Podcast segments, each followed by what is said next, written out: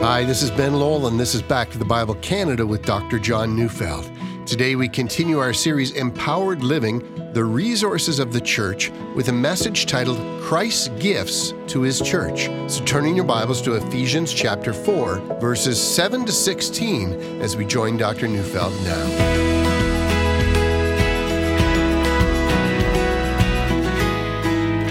I remember almost every December 24th when I was a young boy.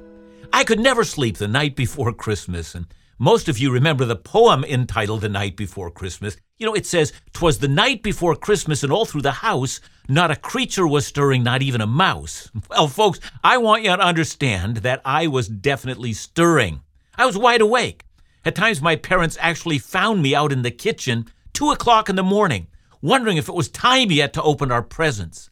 My parents thought I was crazy. See, I'm glad that my kids weren't that crazy, but I was so filled with excitement that sleep and the night were merely a lengthy nuisance to be endured before the action started. You might think that all I remember at Christmas were my presents and my greed to get them, but as I remember the fact, I remember a very valuable lesson from my presents. As an adult looking back at Christmas, I now remember how little money my parents had for many years. They were immigrants who had come to Canada with nothing, and they worked very hard for everything they had. And quite frankly, I think the least thing they could afford were presents for their kids. They never forgot us at Christmas. Those long December 24th nights now remind me of my parents' love, a love that would willingly sacrifice for their kids. Jesus' love is both like and unlike my parents. See, unlike my parents, Jesus is full of riches. We've been studying the book of Ephesians and we've been seeing what Jesus gives his children. Ephesians 1 verse 3, we were reminded that we've already been blessed with every spiritual blessing in the heavenly realms. If you're in Christ, you lack nothing. We have, through faith in him, been cleansed from all our sins. We were once dead in our sins, but now we're alive with Christ to God. We who are many, coming from a variety of languages and races and cultures, have been made into the new people of God. My parents could never give me those kind of gifts. They simply weren't rich enough for that. But like my parents, Jesus has sacrificed himself to bring us his riches. Everything we have came at the great expense of his death on the cross. I want us to look at three very important gifts to his church. And the first of those gifts are the individual grace gifts he's given each follower of Jesus. So we'll start in Ephesians 4, verse 7.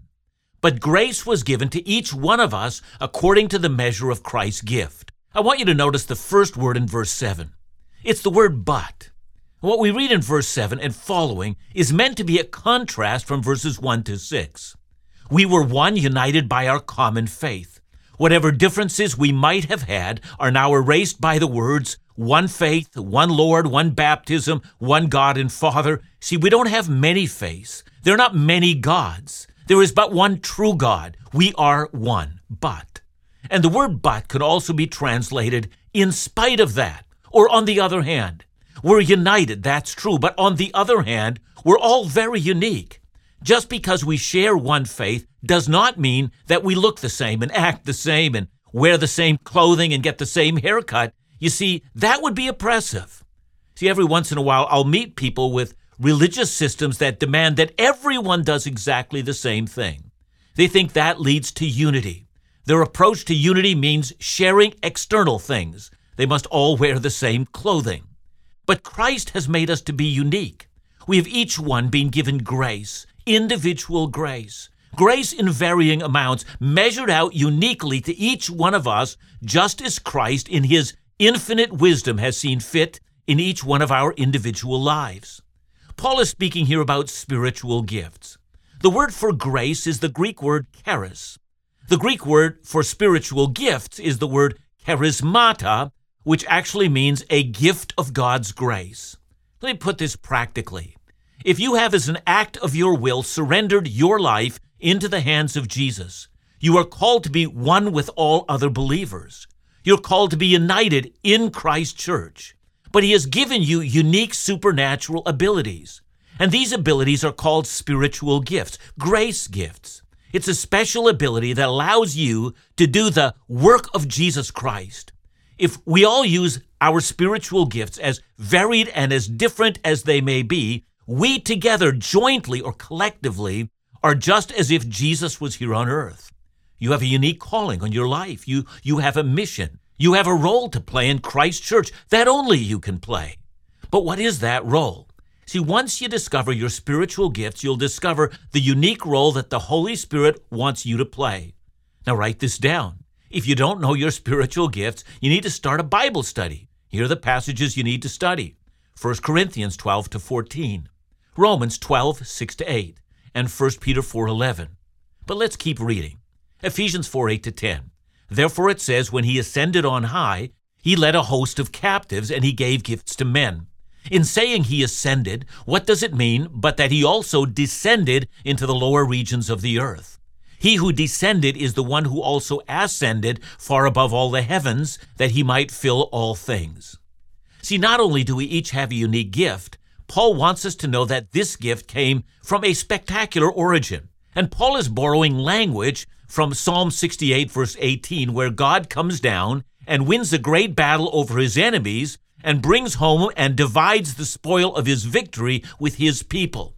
In the same way, says Paul, Jesus has come down to earth and he's won a great battle on the cross and he's ascended up into heaven and divided up the spoils of the victory with us, his people. These are the spiritual gifts we've received. And behind all of this, we're to understand that our spiritual gifts are a costly, precious, valuable commodity. They're not inexpensive trinkets. That's what makes this thing so curious.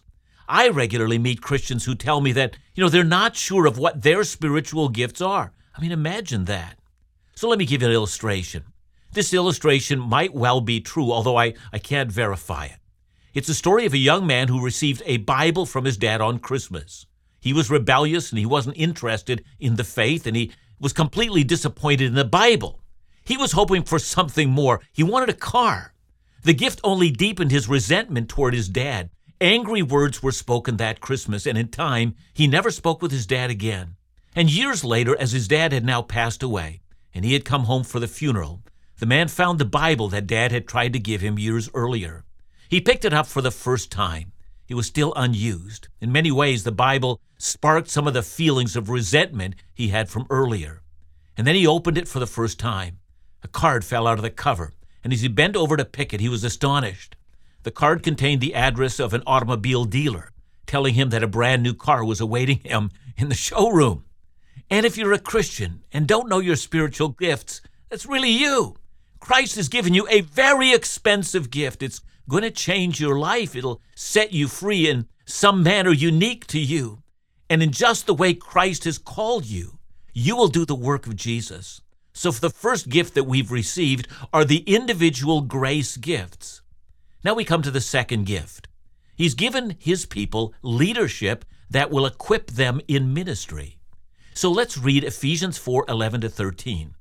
It says, And he gave the apostles, the prophets, the evangelists, the shepherds, and teachers to equip the saints for the work of ministry, for building up the body of Christ until we all attain to the unity of the faith and of the knowledge of the Son of God, to mature manhood to the measure of the stature of the fullness of Christ.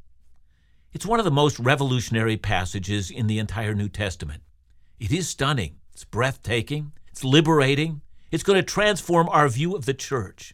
Now, those are big claims, but bear with me. Somewhere along the way, the Church of Jesus Christ made mistakes about leadership.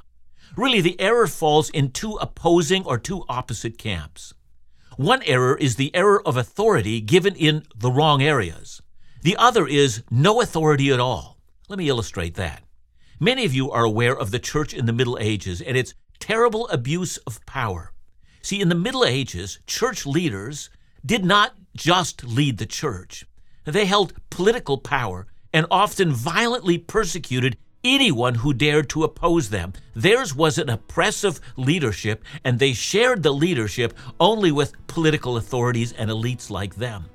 See, on the other side, there are churches that leave all authority to a congregational vote, and please don't get me wrong, I'm not opposed to congregational votes, but sometimes, even in matters of doctrine, in which the congregation takes authority from the scripture and invests it into the hands of a free vote so that we are free to believe whatever we want. Is there another way? Well, yes, yes, there is.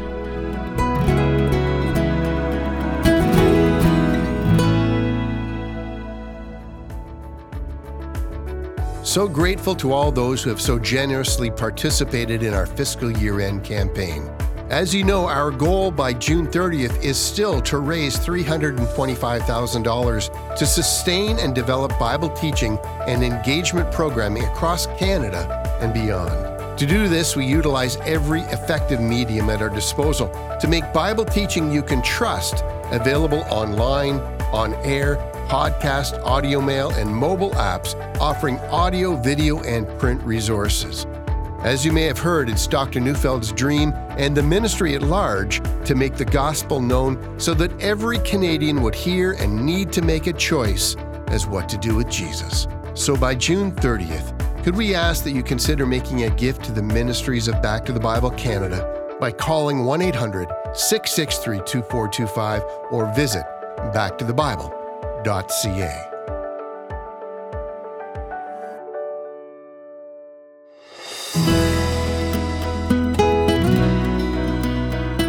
text mentions four distinct leaders. We've already seen apostles and prophets back in chapter 2. They laid the foundation for the church for all times. They were chosen specifically by Jesus. Now, Paul adds the term evangelists, and Kent Hughes calls evangelists the obstetricians of the church. They assist in bringing new believers to birth. And these three roles, the apostles, the prophets, and the evangelists, they have a global ministry. The last of the leadership offices mentioned here, however, is pastor and teacher. And you'll notice that I'm combining the last two words into a single title. And it's because the Greek structure suggests it. It points out that the role of the pastor is to make teaching and leading a priority. In fact, all of these leaders give teaching the major focus. The New Testament gives us a number of pictures of leaders, and it defines their activities. But Ephesians 4 gives us, I think, the central snapshot of what Christian leaders are supposed to do. A leader is to teach God's people the Word. Listen to what Paul told Timothy. He's a new leader. 2 Timothy 4, verse 2 Preach the Word. Be ready in season and out of season. Reprove, rebuke, and exhort with complete patience and teaching. You know, many people are unaware that this is the primary role of a pastor. Pastors are called to be pastor teachers. Pastors aren't primarily chaplains or facilitators or professional babysitters or counselors or hired hands to do whatever the congregation calls them to do. The early church faced this very dilemma. See, at a time when there was a great dispute in the church over the proper distribution of food to widows, the church went to the apostles. Fix our problem, they said. Pastor, take care of the food distribution. And they wanted the apostles to look after it. But the apostles said, they wouldn't neglect the ministry of the word and prayer to wait on tables. They knew that they were called upon by God to pray and to teach. And to what end? The purpose of spiritual leaders is to equip every Christian for spiritual leadership. And that means that the work of the Lord is done by all of God's people.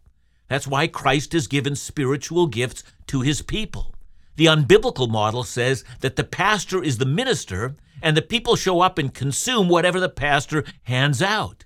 But the biblical model says that God has appointed preachers to teach the apostolic doctrine that's found in the scripture, and from that, all the congregation uses their spiritual gifts in ministry.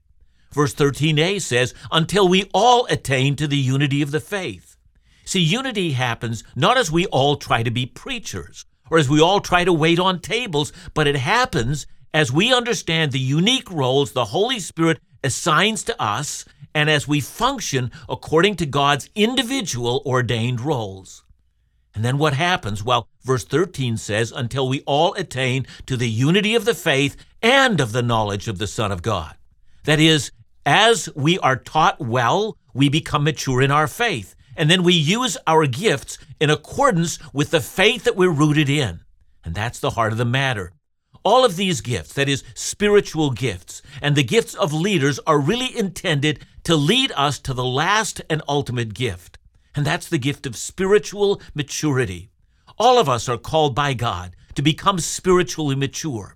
In fact, spiritual maturity is another one of those wonderful gifts that Christ has for us. But how can we tell if someone's really spiritually mature? See, some of us have very funny ideas about that. Some believe that if they come from a long line of Christians, then they're probably spiritually mature. And some believe that if they've been a Christian for many years, well, they've got to be spiritually mature.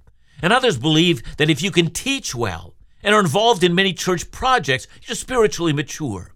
But all those definitions are wrong.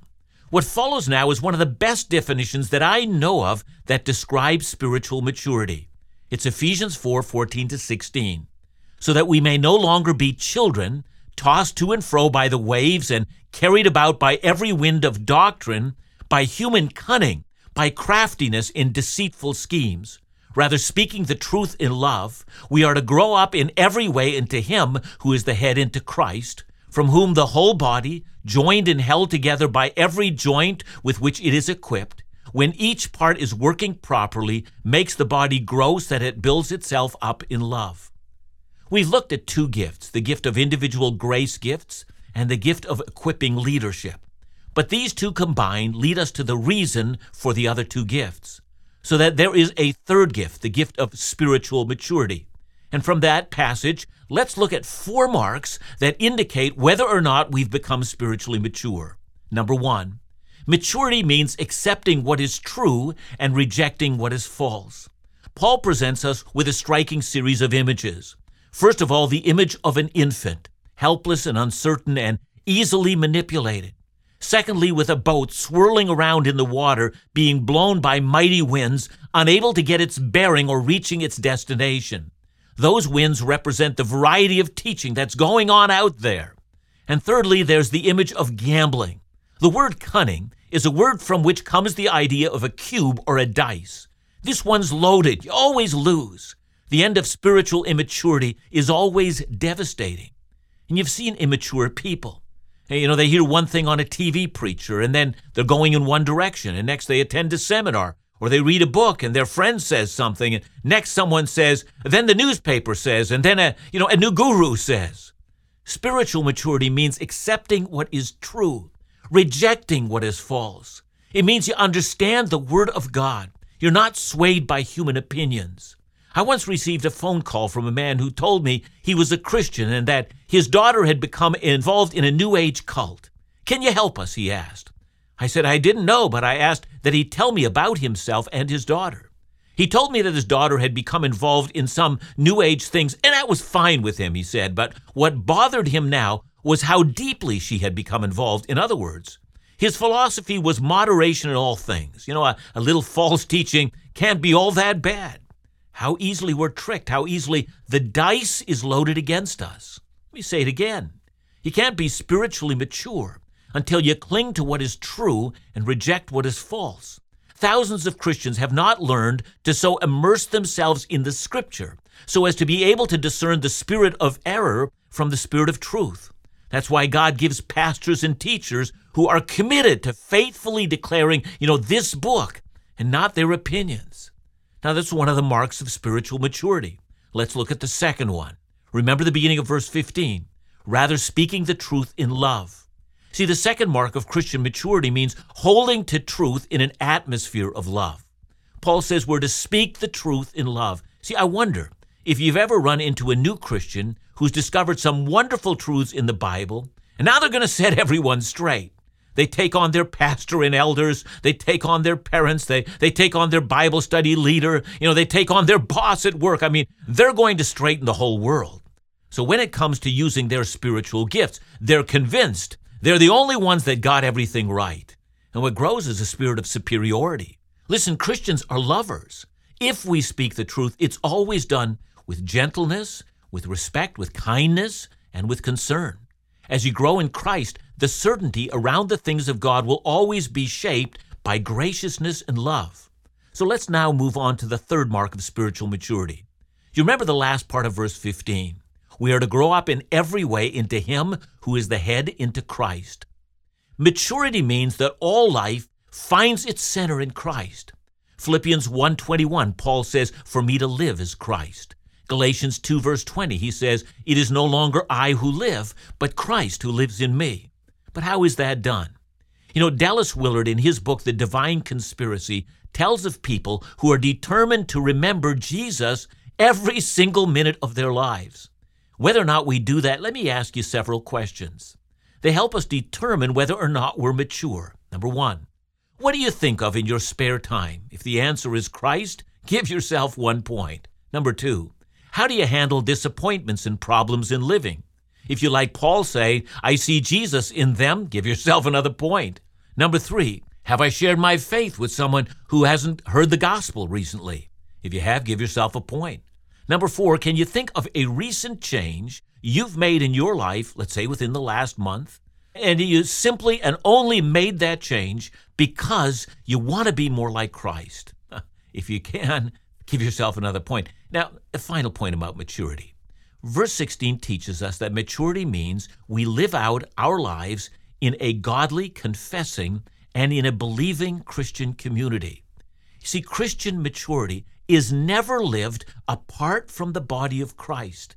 God means for us to be a part of a local church. Maturity means learning to live in community.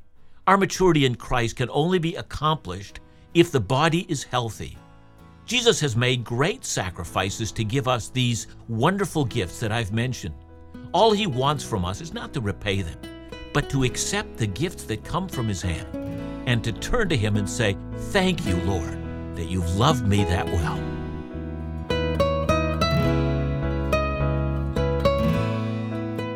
Thanks so much, John. Here's a fundamental question for you Why is it that discussion of spiritual gifts causes so much anxiety amongst Christians? Well, sometimes we're concerned about, you know, gifts like tongues and prophecy and that kind of thing. Uh, but many times it just creates anxiety because sometimes to, for people to say, these are the gifts the Spirit has given me, I mean, they, they kind of feel like it's boasting rather than giving all glory to God. So we are required, you know, I think by Scripture, to become aware of what the Holy Spirit has given us and then to celebrate it and then to use those gifts for the glory of God. So, you know, all of that stuff needs to happen. Thanks, John. And remember to join us again tomorrow as we continue our series, Empowered Living, right here on Back to the Bible Canada Bible teaching you can trust.